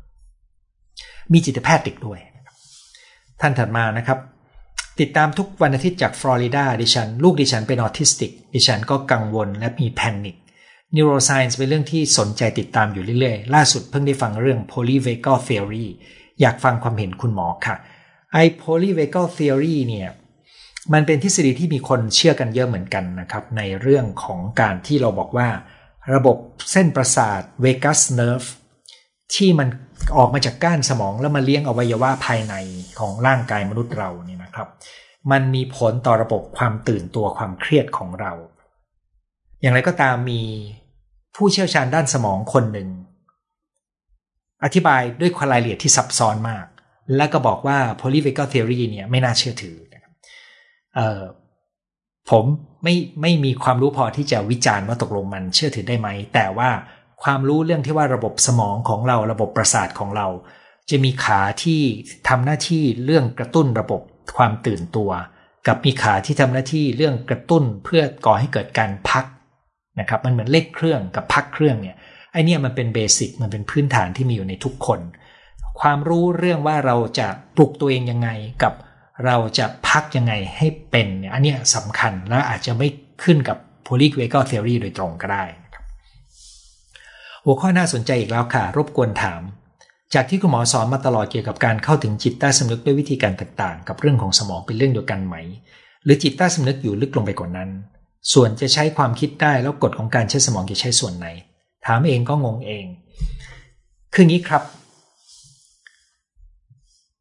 การทำงานของสมองในจำนวนมากไม่ได้อยู่ในระดับที่เรารู้ตัวนะครับ เพราะมันทำได้ในระบบอัตโนมัติ คนที่ทำเรื่องจิตใต้สำนึกก็จะพูดถึงศักยภาพของมนุษย์ ที่เรามีสิ่งต่างๆ ที่ทำได้อย่างเป็นอัตโนมัติ จากการทำงานของสมองโดยที่เรา มันทำเป็นอัตโนมัติโดยเราไม่รู้ตัวเนี่ย เช่น เวลาเราเหม่อในตอนขับรถ แล้วเราขับเลย สิ่งที่จุดที่จะต้องเลี้ยวไปเพราะเราวิ่งเส้นปกติ อันนี้เขาถือว่าเป็นการทำงานของจิตใต้สำนึกอย่างหนึ่ง อันนี้เป็นหนังหนังสือด้านการสะกดจิตจะพูดถึงเรื่องนี้บ่อยนะครับ แต่มันเกิดจาก auto นะครับ automatic ของสมองที่ทำให้เรายังขับรถได้ ทั้งนั้นที่เราไม่รู้ตัวในตอนนั้นนั้นมันจึงมีรอยต่อระหว่าง จิตสำนึกกับจิตใต้สำนึก อีกส่วนหนึ่งก็จะมีการศึกษาที่พบว่า ก่อนที่เราจะรู้ตัวว่าเรามีความกลัว ปฏิกิริยาในร่างกายเราได้สะท้อนถึงความกลัวออกมาแล้ว ซึ่งแปลว่าสมองส่วนล่างๆเวลาที่มันมีข้อมูลเข้ามาเนี่ยมันสั่งการเตรียมตัวนะครับ ในการหนีจากความกลัวนั้น แต่กว่าเราจะรู้ตัวว่าเรากลัวมันมาทีหลัง ซึ่งแปลว่าความรู้ตัวหรือจิตสำนึกเนี่ย มันทำงานช้ากว่าในกรณีนี้ กรณีที่เป็นสัญชาตญาณที่ต้องทำงานอย่างรวดเร็ว และตัวนี้ก็เลยเป็นคำอธิบายที่เป็นรอยต่อระหว่างเรื่องจิตสำนึกจิตใต้สำนึกเมื่อมองในมุมของสมองนะครับ เออ แต่ว่าการอธิบายเรื่องจิตสำนึกจิตใต้สำนึก ในมุมมองเก่าเขาไม่ได้มาเชื่อมกับสมองในทุกกรณีนะครับ ในส่วนของผมเมื่อทำงานด้านของการเยียวยาแผลทางใจ ซึ่งมันฝังไว้อยู่ในจิตใต้สำนึกเหมือนกันเราก็จะพูดถึงสมองส่วนที่ลึกลงไปนะครับ ไม่ได้ใช่สมองส่วนบนที่เป็นสมองส่วนหน้าสมองส่วนที่เราเรียกเป็น neocortex นะครับแต่เป็นสมองส่วนที่ลึกลงไป เช่น สมองส่วนลิมบิก เป็นสมองส่วนอารมณ์เนี่ยที่นั่นจะเป็นที่เก็บของความทรงจำทางอารมณ์นะครับแล้วก็เป็นที่เก็บของสิ่งที่เราเก็บกดไว้แล้วนั้นมันก็มีความสัมพันธ์กับเรื่องสมองในระดับหนึ่งท่าที่เหลือก็เป็นการทักทายนะครับ มีคนบอกว่าอยากใช้สมองเปลี่ยนน้ำหนักตัวค่ะ คุณดูแลสมอง เพราะว่ามันจะทำให้คุณจัดการตัวเองได้ดีขึ้นด้วยนะครับนั้นทุกข้อที่พูดเมื่อกี้นี้นี่นะครับ มันจะเสริมกับการลดน้ำหนักของคุณได้ ซึ่งแน่นอนการกินอาหารที่ดีนอนให้พอออกกำลังกายเนี่ยมันก็ลดแล้วโดยตัวมันเอง แต่มันมีหลายข้อที่จะทำให้สมองคุณอยู่ในสภาวะที่ทำงานได้ดีขึ้น ซึ่งจะเอื้อต่อการที่คุณจะสามารถควบคุมตัวเองได้ มันเป็นหนึ่งในการทำงานของสมองด้วยน คุณหมอครับในทางกลับกันการใช้ชีวิตแบบใดที่ทำให้เกิดการเปลี่ยนแปลงสมอง จริง ๆ ทุกขณะสมองล้วนแล้วแต่ได้รับผลกระทบจากอาหารอากาศ กิจวัตรของเราอยู่เสมอนะครับนั้นสมมติคุณไปออกกำลังกายเป็นประจำแม้แต่ขณะเราออกกำลังกายนะครับ ขณะที่เราเคร่งเครียดนะครับ สารเคมีในตัวเราเปลี่ยนตลอดอยู่แล้ว มันไม่ได้นิ่งๆนะครับนั้นการเลือกวิถีชีวิตที่ดีก็จะดีกับสมอง ไม่มีคำถามแต่เราฟังทุกอาทิตย์ ขอบคุณมีคนส่งรูปเด็กน้อยน่ารักมานะครับ ขอบคุณนะครับ เราสามารถเปลี่ยนความคิดลบๆได้อย่างไรเอ่อตัวเนี้ยผมเคยพูดอยู่ในเรื่องของความคิดไม่ได้อยู่ในไลฟ์ครั้งนี้นะครับ แต่สิ้นเดือน สิ้นเดือนนี้นะครับ ถ้าผมจำวันที่ไม่ผิดเนี่ยก็คืออาทิตย์หน้านะครับ ผมจะหยิบเรื่องความคิดมาคุยกันนะครับ พอดีมีเหตุต้องไปพูดให้กับคนไทยในเยอรมันผ่านซูม แล้วก็เลยจะตัดเนื้อบางส่วนมาเล่าคุยกันในไลฟ์นะครับ อยากให้คุณหมออธิบายเรื่อง NLP Neuro Linguistic Programming ค่ะในช่วงที่ผมมีอายุ 30 กว่าเนี่ยผมมีการศึกษาเรื่องนี้แล้วก็หนังสือที่เก็บไว้ก็สูงประมาณแบบสักสองฟุตได้เนี่ยนะครับ ฟุตกว่าเนี่ยแต่ต้องเรียนเลยนะครับว่ามันดู มันดูน่าทึ่งแต่ว่า ใช้จริงเนี่ยมันมีปัญหาหลายตัวอยู่เหมือนกันนะครับ ก็ไม่อยากพูดเพราะมีคนที่เทรนมาโดยตรง อบรมมาโดยตรงเรื่องเรื่องนี้อยู่นะครับ แม้แต่รุ่นน้องที่เป็นอาจารย์อยู่ในมหาวิทยาลัยแห่งของรัฐแห่งหนึ่ง แล้วก็มาเรียน Satir Model ด้วยนะครับ เรียน Brain Spotting ด้วยเนี่ยนะครับเขาก็เคยเทรนเรื่อง NLP มานะครับ ได้ Certification มา แต่แต่ผมไม่ได้รู้สึกว่าผมต้องไปเสียเงินเพื่อเรียนจาก โปรแกรมที่มีวิทยากรจากต่างประเทศ เพราะว่าคนเหล่านั้นเนี่ย เราเราเรียกว่าเป็นไม่ใช่ผู้รู้ทางจิตวิทยาจริง ๆ แต่ว่ามีการอบรมที่เป็นระบบและมี Certificate จริงนะครับ เอางี้ดีกว่า NLP มันไม่ได้อยู่ในสาขาที่ได้รับการรองรับรองโดยสาขาทางจิตวิทยา แต่มีนักจิตวิทยาบางคนที่อยู่ในในการ train นี้ที่เก่งๆมีนะครับ แต่ที่เหลือผมจะดู background ของเขาละกัน ว่าเขามีพื้นฐานเพียงใด เพราะเพราะมีบางคนที่ถ้าผมฟังเขาพูดแล้วผมรู้ว่ามั่วนะครับ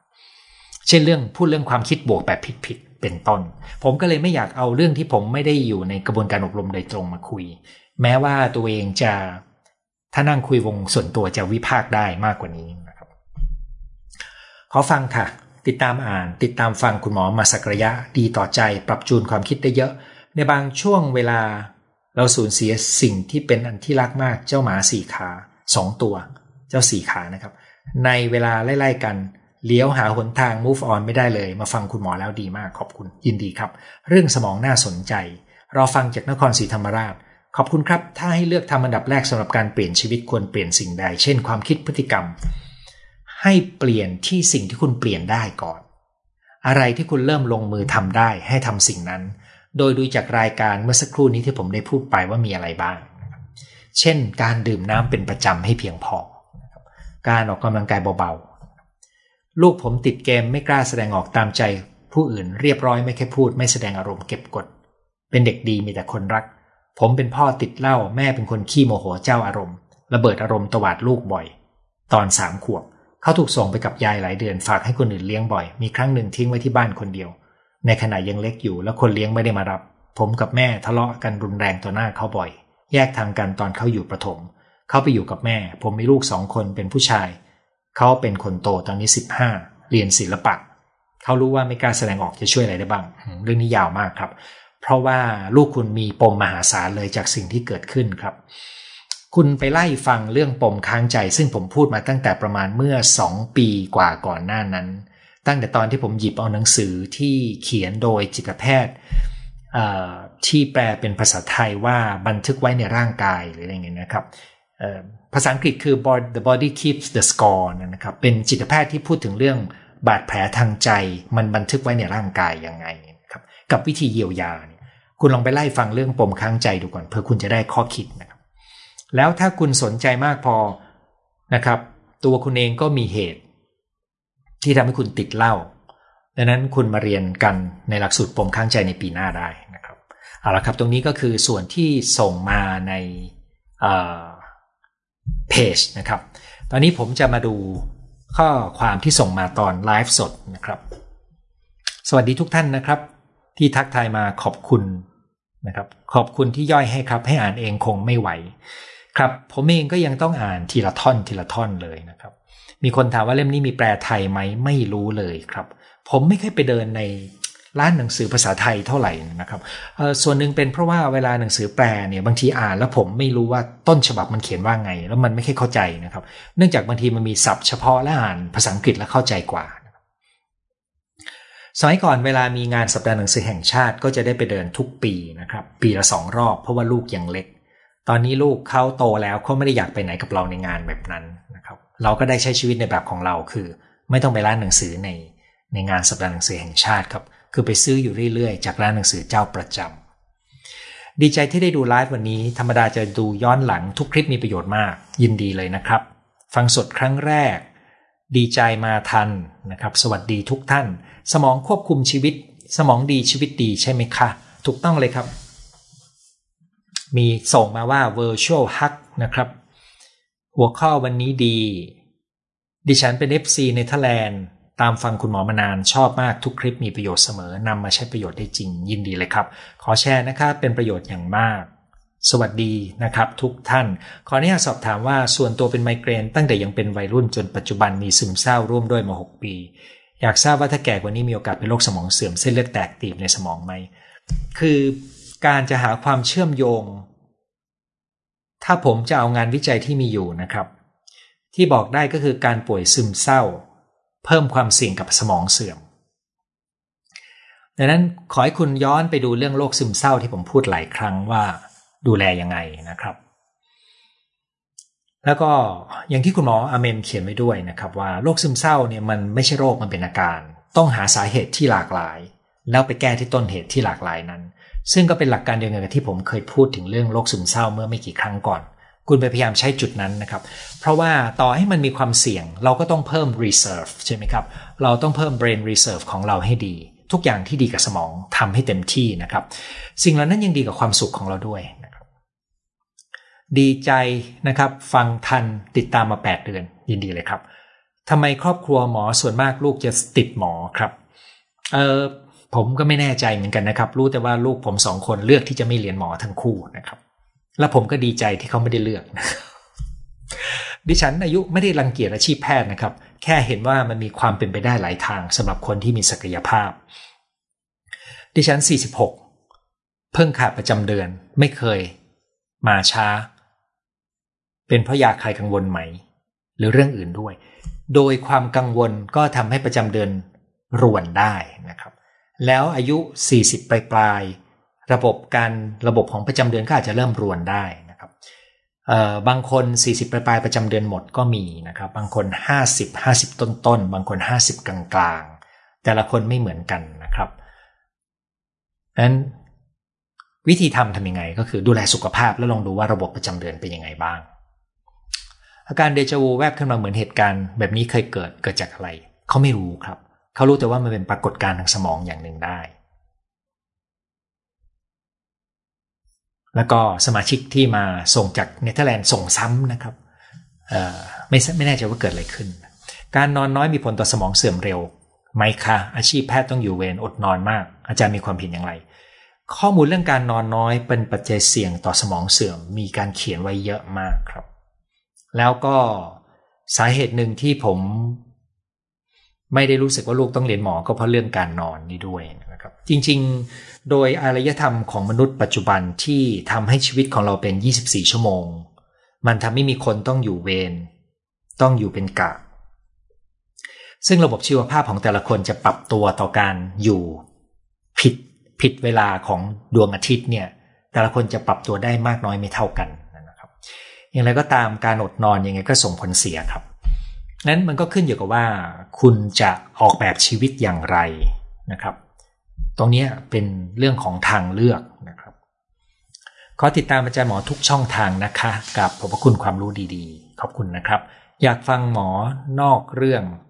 นอกเรื่องอ๋อไม่แน่ใจว่าเรื่องอะไรบ้างนอกเรื่อง สมองเกี่ยวกับกรรมพันธุ์ไหมแบบพ่อแม่ฉลาด สมองดีลูกก็ฉลาด IQ เนี่ยส่งผ่านทางกรรมพันธุ์ได้ ถ้าผมจำตัวเลขไม่ผิดประมาณสัก 50% ที่เหลือก็อยู่ตรงกระบวนการเรียนรู้การดูแลสมองนะครับ ตอนนี้มีน้ำมันกัญชา น้ำกัญชาขาย ขนมผสมกัญชา มันจะเหมือนกับสูบกัญชาไหมลูกบอกว่าไม่เหมือนเพราะไม่ใช่ควันผิดปกติจากควันของการสูบเอ่อคนที่เชื่อเรื่องกัญชาดีก็จะพยายามอ้างเหตุผลว่ามันดีครับ มันมีข้อมูลเรื่องประโยชน์ของมันจริง แต่ว่าปัจจุบัน พอเราเชื่อว่ามันดี เราก็เลยคิดว่ามันดีในทุกกรณี แล้วก็ไม่เคยรับฟังข้อมูลว่ามันอันตรายยังไงนะครับ เรื่องนี้วงการจิตแพทย์คุยกันมากนะครับว่า ข่าวสารที่มีมันทำให้คน เข้าใจมันอย่างผิดผิดนะครับ แล้วก็ไม่ได้สนใจเลยว่ามันมีข้อมูลอะไรที่ถูกต้องบ้างดังนั้นถ้าถามตัวนี้ผมตอบไม่ได้ เพราะว่าเรายังไม่รู้เหมือนกันครับ ผมรู้แต่ว่าผมมีคนไข้หลายคนที่กินน้ำมันกัญชาเพื่อช่วยการนอนหลับ แต่กลับกลายเป็นแพนิคนะครับแล้วก็กระสับกระส่ายจะบอกว่าเกือบตายก็มีเกือบตายคือเขารู้สึกว่ามันกระวนกระวายมากนะครับซึ่งไม่ได้แปลว่าน้ำมันกัญชาไม่ดี แต่แปลว่ามันไม่แมทช์ไม่เข้ากันกับคนคนนั้นในปริมาณนั้น และส่วนผสมของสารตัวนั้น มันมีรายละเอียดเยอะมากกว่าที่เราจะสรุปอะไรอย่างหนึ่งได้ แต่ปัญหาของเราก็คือ พอเราเชื่อว่ามันดี เราก็คิดว่ามันดี มันก็ดีทุกอย่างไปหมดนะครับนั้นเขาก็จะหาเหตุผลมามาโต้แย้งครับเอออย่างไรก็ตามในต่างประเทศ มีการเอา CBD สกัดมาทำผลิตภัณฑ์เยอะแยะนะครับ ตอนที่ผมไปเที่ยวแถวเอ่อตอนนั้นรู้สึกจะไปเนเธอร์แลนด์นะครับแถวแถวนั้นนะครับ ก็จะมีร้านที่เป็น CBD shop เลย มีทั้งช็อกโกแลต มีทั้ง น้ำมัน CBD มีสารพัดอย่างเลยนะครับ ผลิตภัณฑ์ที่เป็นเเสริมความงามก็ยังมีนะ ถ้าผมจะไม่ผิด แล้วก็ผมเคยเล่าในนี้หลายครั้งว่า มีหมอรุ่นน้องที่ซื้อช็อกโกแลตที่มี CBD มาฝากเพื่อน แล้วเพื่อนกินแล้วก็กระวนกระวายต้องไปโรงพยาบาลนะครับแล้วก็ในวงการจิตแพทย์ตอนนี้จะมีรายงานเต็มไปหมดเลยว่า เกิดกรณีที่เป็นปัญหาจากการใช้กัญชาเพราะเชื่อว่ามันดี ผมคิดว่ามันจะมีปัญหาสักพักใหญ่กว่าที่ กว่าที่เราจะเข้าใจว่ามันไม่ได้ดีอย่างที่คิดนะครับ ส่วนการสูบกับการสกัดแล้วมาเสพผ่านช่องปากต่างกันไหมเนี่ย โดยหลักแล้วมันต่างกันได้นะครับ เหมือนกับเเวลามันเข้าปอดมันจะมีควันกับสารผสมอื่นอยู่ในนั้นนะครับ นั้นตัวการสกัดก็จะมีผล แต่มันไม่ได้แปลว่าเมื่อสกัดเป็นน้ำมัน หรือทำเป็นน้ำแล้วมาผสมแล้วมันจะปลอดภัยเสมอไป มันขึ้นอยู่กับหลายปัจจัยมาก ปริมาณชิ้นส่วนไหนนะครับผมมีอาจารย์ท่านหนึ่งที่ทำงานชุมชน เข้าใจว่าเคยเล่าในไลฟ์ด้วยแล้วเขาปลูกกัญชาไว้สองต้นในบ้าน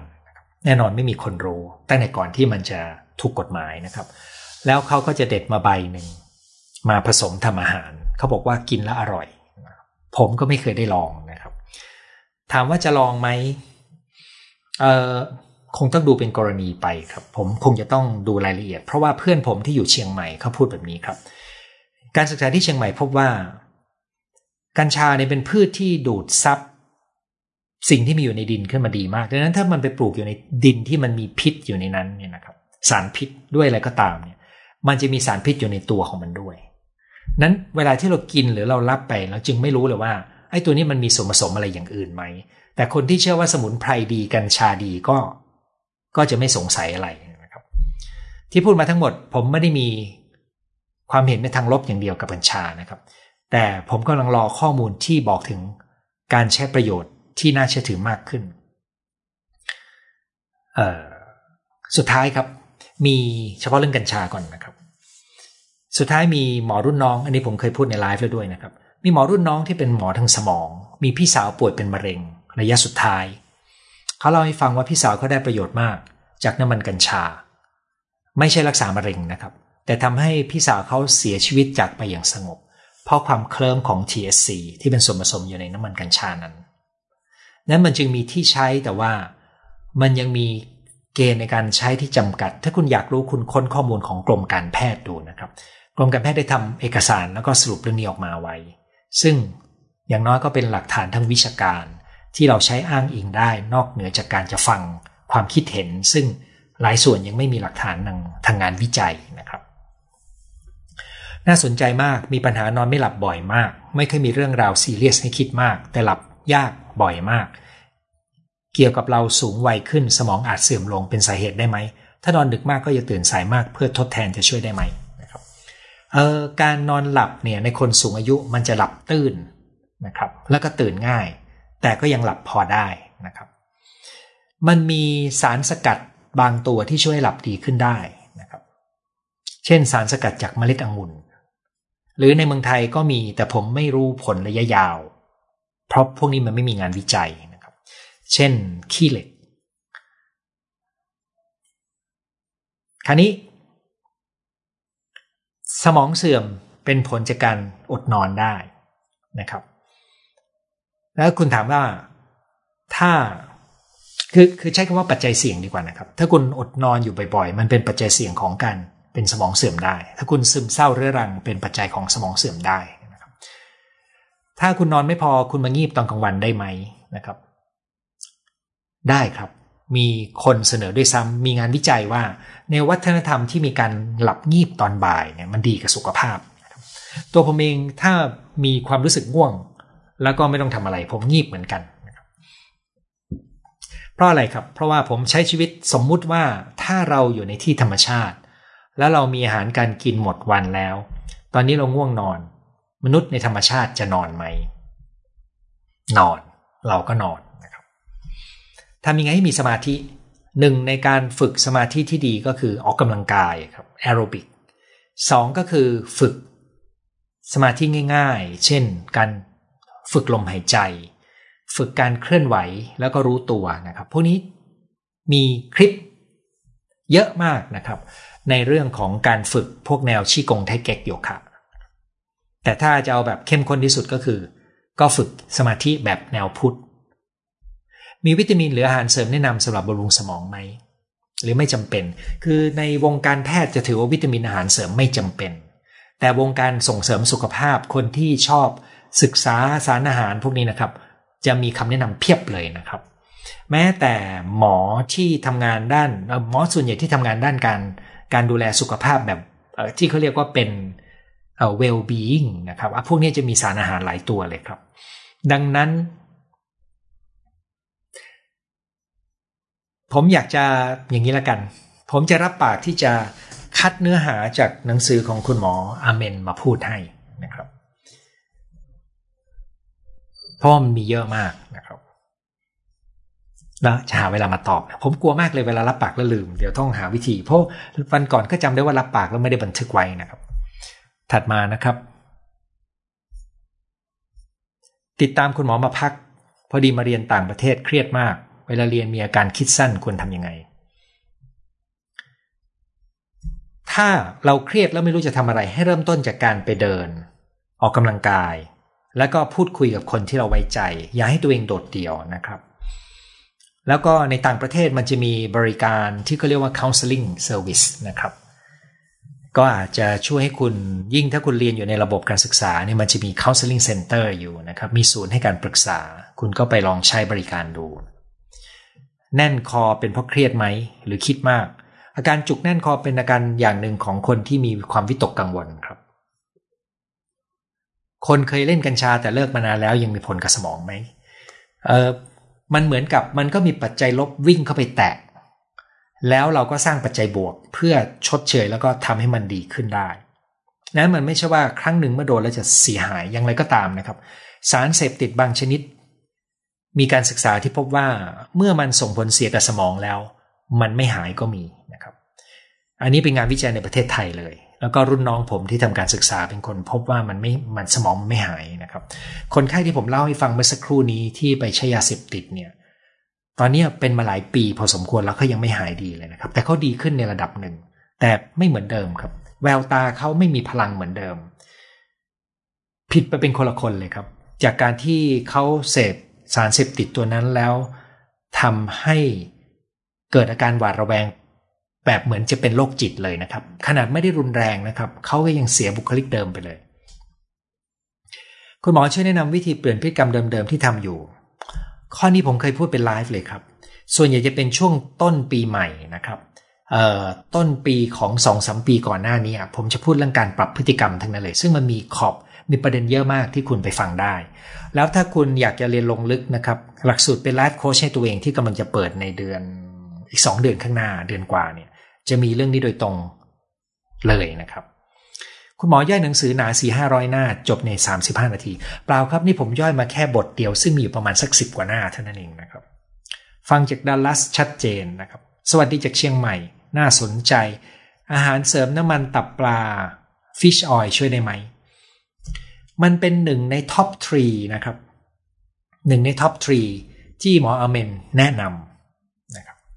ตัวผมเองสั่งมากินบ้างไม่กินบ้าง คือส่วนใหญ่ผมจะไม่ได้กินแบบเข้มงวดนะครับ ผมรู้ว่าอะไรดีผมก็สั่งมาใส่ตู้เย็นไว้แล้วก็เอาวันดีขึ้นดีก็หยิบตัวนี้เม็ดหนึ่งตัวนี้เม็ดหนึ่งสลับกันไปเนี่ยนะครับ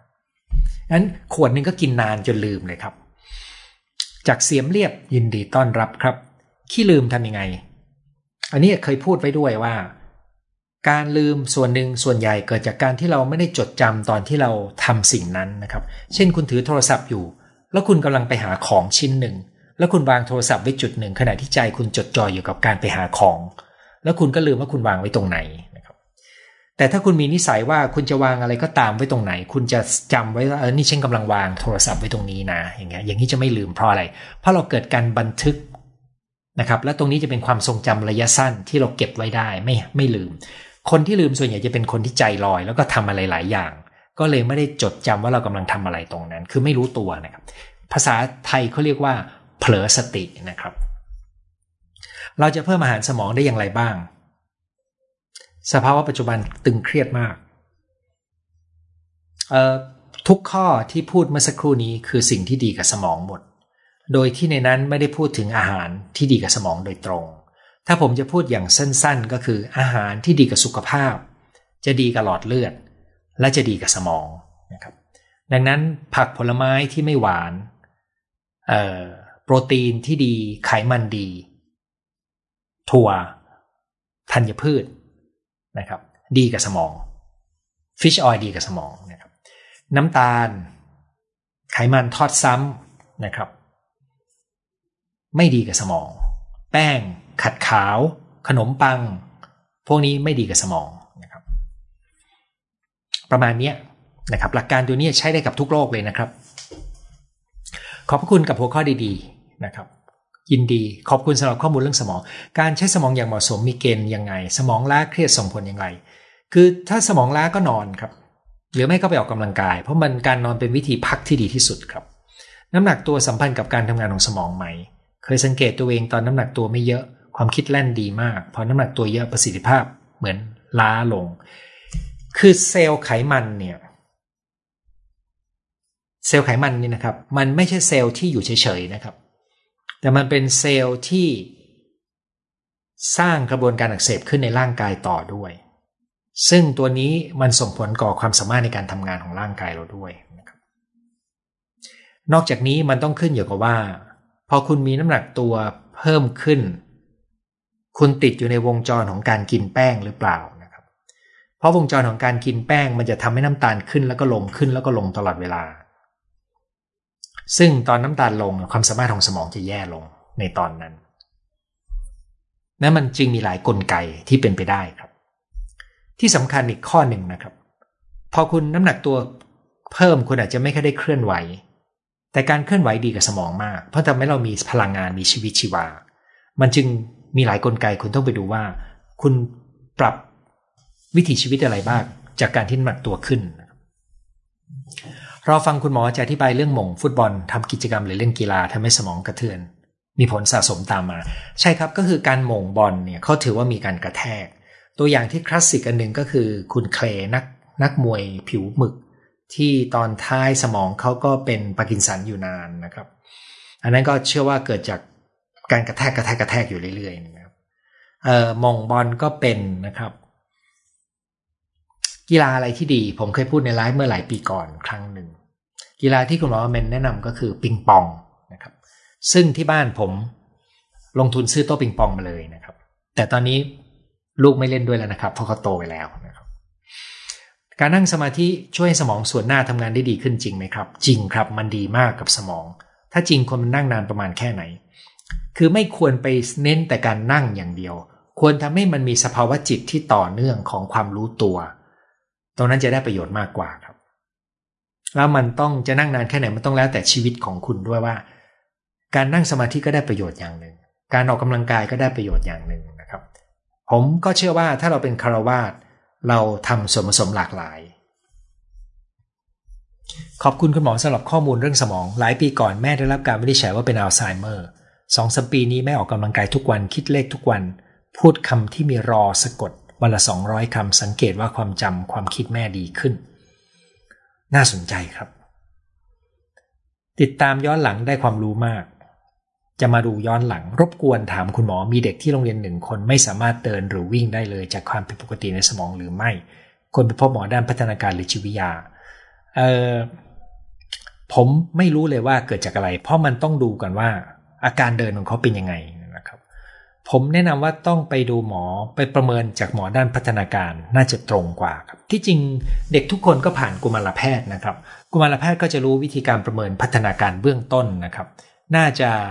เป็นความร่วมมือของระหว่างโรงเรียน ซึ่งสังเกตเห็นเด็กในบริบทที่เขาอยู่กับเพื่อนๆ กับทางบ้าน ซึ่งจะเห็นเด็กตอนอยู่กับคนคุ้นเคย แล้วก็เอาข้อมูลเนี้ยเพื่อให้ทางบ้านไปปรึกษากับหมอ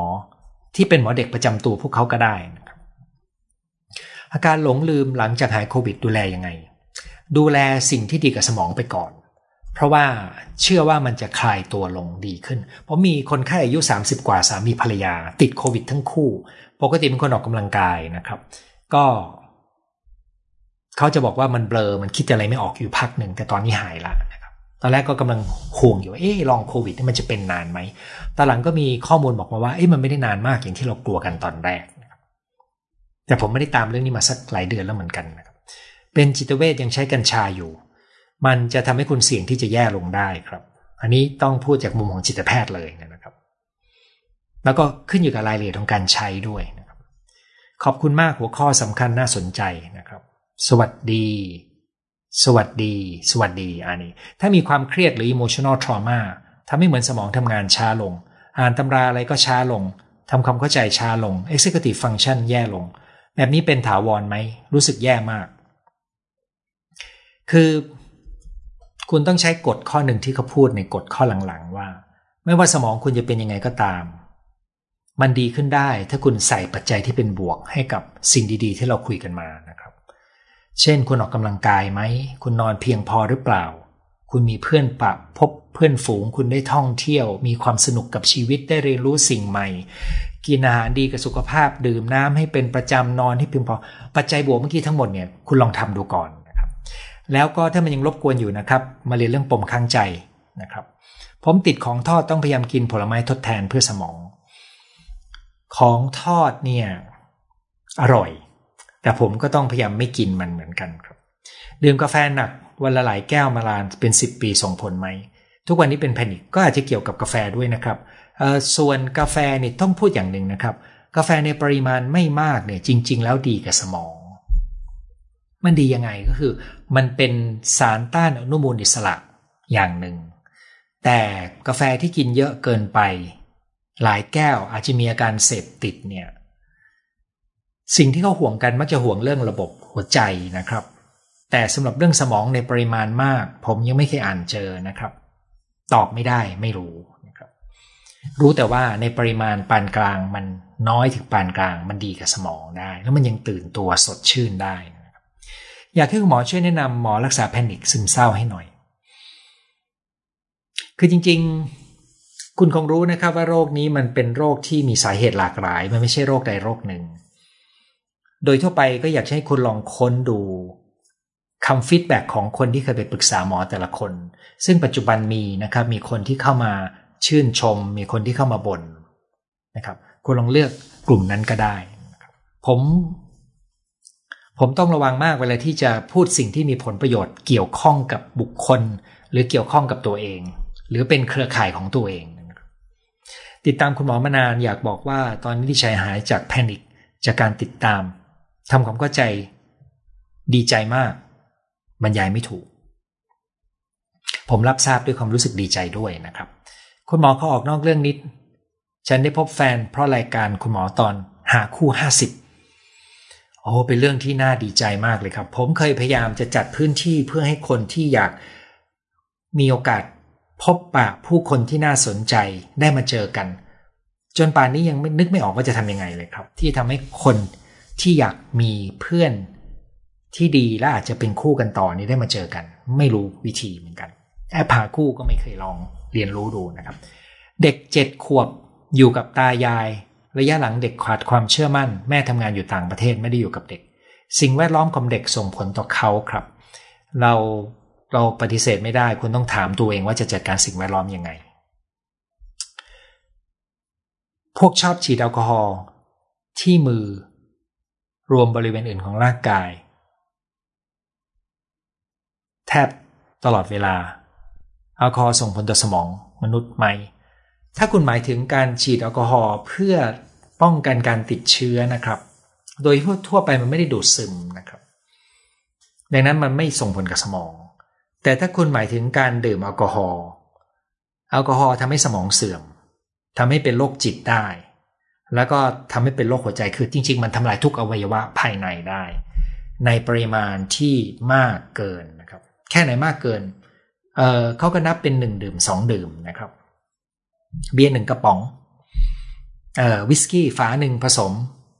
หนึ่งดื่มประมาณไม่ไม่ได้แม่นมากนะครับไอ้อย่างนี้พอไหว แต่ถ้าเริ่มดื่มมากไปกว่านี้เป็นประจำอาไว้ว่าภายในเสียหายแน่นอนนะครับ ถ้ายังไม่เคยดื่ม อย่าดื่ม ถ้าดื่มนิดหน่อย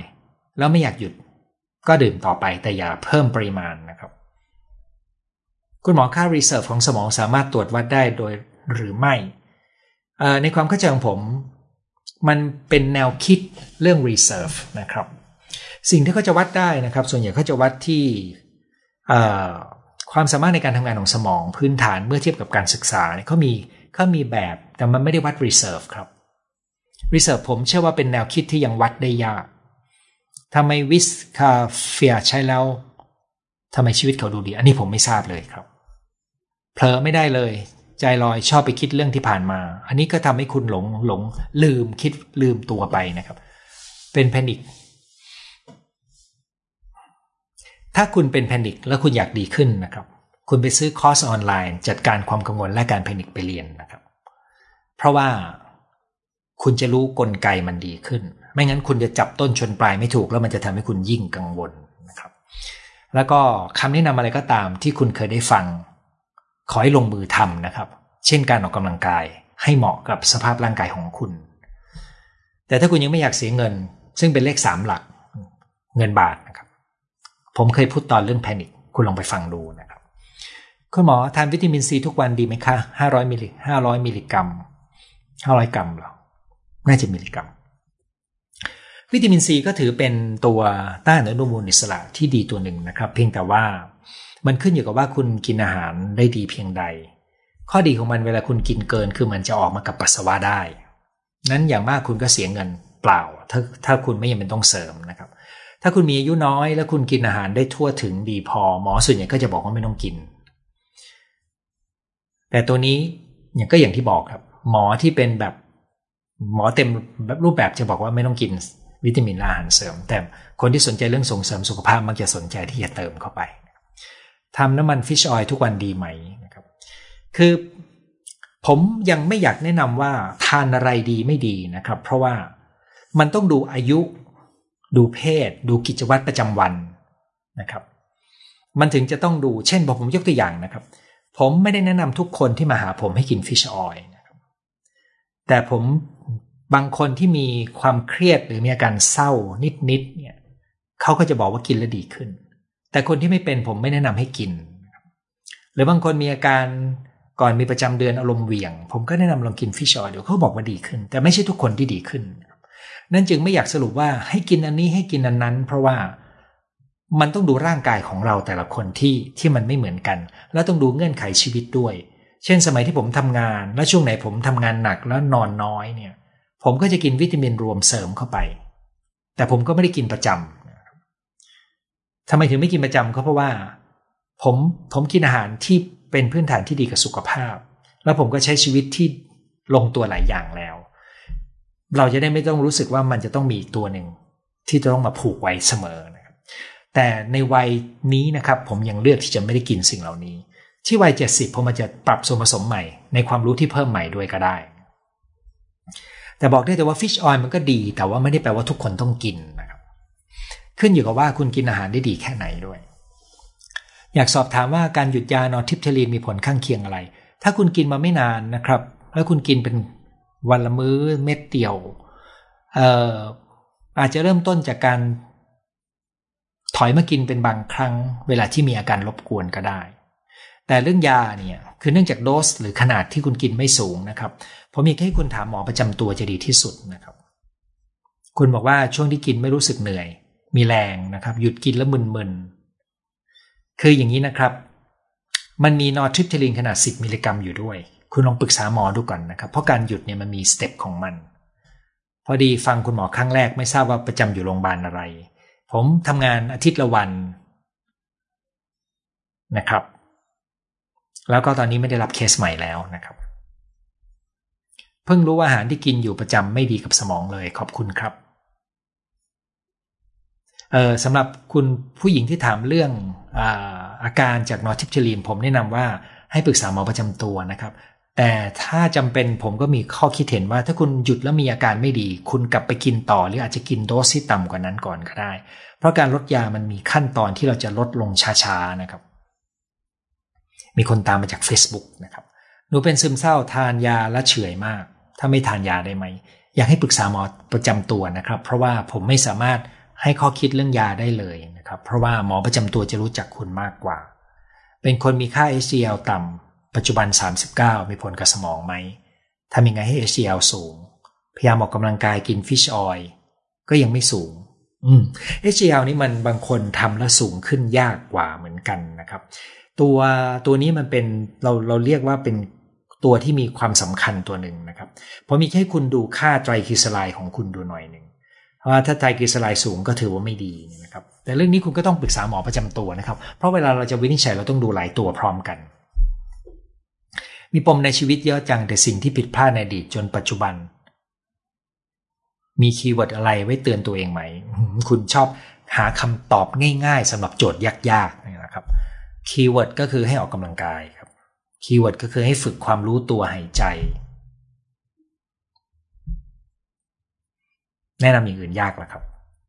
keyword สุดท้ายคำแนะนำสุดท้ายไปฟังเรื่องปมค้างใจที่ผมพูดไว้แล้วกันนะครับสำหรับท่านที่ถามเรื่อง nortriptyline ผมไม่ตอบแล้วนะครับ เพราะคุณส่งข้อความมาถี่แล้วผมตอบไปแล้วเนี่ยนะครับ หนูกลัวการอ่านหนังสือจากปมวัยเด็กที่พ่อมักเมากลับบ้านแล้วทะเลาะกับแม่จะทำยังไง การแก้ปมไม่สามารถแนะนำทางออกภายนอกได้ครับ มันต้องสำรวจว่าเกิดอะไรขึ้นในความทรงจำและ และความนึกคิดและปฏิกิริยาทางอารมณ์ คุณใช้คำว่ากลัวเนี่ย แต่ว่ามันมีรายละเอียดของอารมณ์อีกหลายอย่างมากนะครับดังนั้นคำถามแบบนี้ไม่สามารถให้คำแนะนำได้เลย แล้วก็ที่สำคัญนะครับ ถ้าคุณเดินมาหาผมด้วยเรื่องโจทย์ข้อนี้นะครับ บางครั้งเราอาจจะคุยกันแค่ครั้งสองครั้ง บางครั้งเราอาจจะต้องคุยกันหลายปี ระยะเวลา ยาวนานแค่ไหนเราบอกไม่ได้ เพราะเราไม่รู้ความซับซ้อนจากอาการ เหมือนคนมาหาหมอด้วยเรื่องไข้ ไข้นั้นอาจจะบอกว่าโอ้ไม่เป็นไร คุณกินน้ำกินยาลดไข้แล้วนอนพักเดี๋ยวพรุ่งนี้ก็ดีขึ้น หรือไข้ของคุณดูแลน่าสนใจมันต้องตรวจอะไรเพิ่ม เจาะเลือดก็แล้วตรวจแล้วก็ยังหาไม่เจอก็ยังมีนะครับ มันจึง แนะนำตามอาการไม่ได้เลยนะครับ ดิฉันเป็นสมาชิกใหม่ ฟังทุกอาทิตย์ชอบมาก เป็นมนุษย์แอลกอฮอล์กลัวโควิดครับ บางทีดมๆแล้วรู้สึกแสบจมูกเอ่อตัวผมเองนะครับจะมีแอลกอฮอล์อยู่ในรถ ซึ่งก็จะพ่นทุกครั้งที่ขึ้นรถนะครับ แต่เวลาถ้าผมไปในพื้นที่กลางเนี่ย ถ้าเป็นไปได้ผมจะล้างมือด้วยสบู่ในห้องน้ำนะครับ ด้วยเหตุง่าย ๆ ก็คือเราเปลี่ยนตัวสารเคมีบ้าง คอร์สคุณหมอจะเรียนออนไลน์แบบย้อนหลังได้ไหม หลังจากเรียนสดจบลงแล้ว จะดูย้อนหลังซ้ำได้จนหลักสูตรจบไปแล้วสักตอนนี้ 3 เดือนนะครับ แต่ว่าการเรียนสดจะได้ประโยชน์มากกว่า เพราะว่ามันมีปฏิสัมพันธ์ แต่คนไทยที่อยู่ยุโรปและอเมริกาจำนวนหนึ่งที่เรียนเนี่ยมีทั้งแบบอดนอนมาเรียนสดก็มีกับมีทั้งมาฟังดูตามย้อนหลังก็มีหมอแรกสดช่อนนี้ FC เยอะขึ้นใช่ครับ ผมก็เห็นอยู่อย่างนั้น มันเป็นเหตุหนึ่งที่ทำให้ผมยังไลฟ์ต่อช่องนี้แทนที่จะกลับไป Facebook นะครับขอให้คุณหมอช่วยอธิบาย เพราะเวลาเครียดจึงต้องกินวิตามินรวมอ๋อเพราะอะไรจะหลายคนเครียดอยากฟังขอเดียวไปแล้วอยากฟังคำอธิบายไปเล่าให้เขาฟัง คือเวลาที่เราเครียดร่างกายมันเหมือนกับเป็นการเร่งเครื่องเผาผลาญเยอะขึ้น ซึ่งทำให้สารอาหารต่างๆ และสารเคมีซึ่งปกติเราใช้เพียงน้อยนิดก็เพียงพอเนี่ยมันไม่พอนะครับ ก็เลยแนะนำให้กินวิตามินรวมเพิ่ม นั้นผมถึงบอกว่าการจะบอกว่ากินอาหารเสริมหรืออพวกสารอะไรต่างๆ เพิ่มเนี่ยมันไม่ใช่กินประจำอย่างแบบไปเรื่อยๆเนี่ยนะครับ ผมไม่เชื่อเช่นนั้น แต่เราก็แค่กินเวลาที่มีเงื่อนไขของชีวิต ที่จำเป็นต้องกินในช่วงเวลาหนึ่งก็พอดังนั้นผมจึงมีหลายตัวอยู่ในบ้าน แต่ผมไม่เคยกินตัวไหนประจำเลยนะครับ ขวดวิตามินรวมอย่างที่บอกครับ ขวดหนึ่งควรจะกินได้ 2 เดือน ปีหนึ่งบางทีกิน ไม่แน่ใจว่าหมดไหม คุณหมอป่วยมานานเป็นเป็นหายใช้ธรรมะทุเลายินดีเลยครับ กินยานานๆมีผลไหมยาทุกตัวถ้ากินนานก็มีผลนะครับ แต่โรคบางโรคเนี่ย หมอจะมองว่าเป็นโรคเรื้อรัง ซึ่งต้องกินยา ถ้าคุณฟังแล้วรู้ว่าโรคของคุณเกิดจากหลายปัจจัยเสมอ แล้วคุณไปแก้ที่ปัจจัยต่างๆนะครับ แล้วคุณดีขึ้นถึงตอนนั้นหมอเขาจะลดยาลงได้ เช่น แม้แต่เบาหวานหรือความดันเนี่ย ถ้าคุณทำสิ่งที่เราคุยกันวันนี้ แล้วความดันคุณลดหรือน้ำตาลคุณดีขึ้น หมอก็ก็ถอยยาออกได้นะครับ แต่ออกแล้วจะหยุดเลยหรือจะใช้น้อยๆอันนี้ต้องแล้วแต่ผลเลือดละนะครับ selenium supplement จำเป็นต้องกินไหม มันเป็นส่วนย่อยครับ ไม่จำเป็นต้องแยกเป็นตัวครับ ชอบฟังคลิปคุณหมอมากขอบคุณนะครับ ขอบคุณ จังหวะพูดไม่เร็วไม่ช้าฟังและสบายใจ ขอบคุณทุกท่านครับ และนี่ก็คือคำถามสุดท้ายที่ส่งมาในวันนี้นะครับ เราคุยกันชั่วโมงครึ่งเกือบชั่วโมงครึ่งทุกครั้งเลยนะครับ ในหัวข้อวันนี้คือกฎ 12 ข้อ ใช้สมองเปลี่ยนชีวิตโดยสรุปแล้ว มันเป็น 12 ข้อที่พูดเรื่องของการดูแลสมอง ซึ่งมีคำแนะนำในเชิงการปรับระบบชีวิตวิถีชีวิตอยู่หลายข้อนะครับ คุณลองไปทำดูนะครับ มันดีกับสมองแล้วมันก็จะดีกับจิตใจ แล้วมันจะทำให้คุณมีความสามารถในการใช้พลังความคิดและการตัดสินใจ ในการทำชีวิตให้ดีอย่างที่คุณต้องการได้ ดีขึ้นนะครับ อาทิตย์หน้าพบกันใหม่เวลาสองทุ่มนะครับ สำหรับวันนี้สวัสดีทุกท่านนะครับ ขอบคุณที่มาอยู่เป็นเพื่อนกันครับ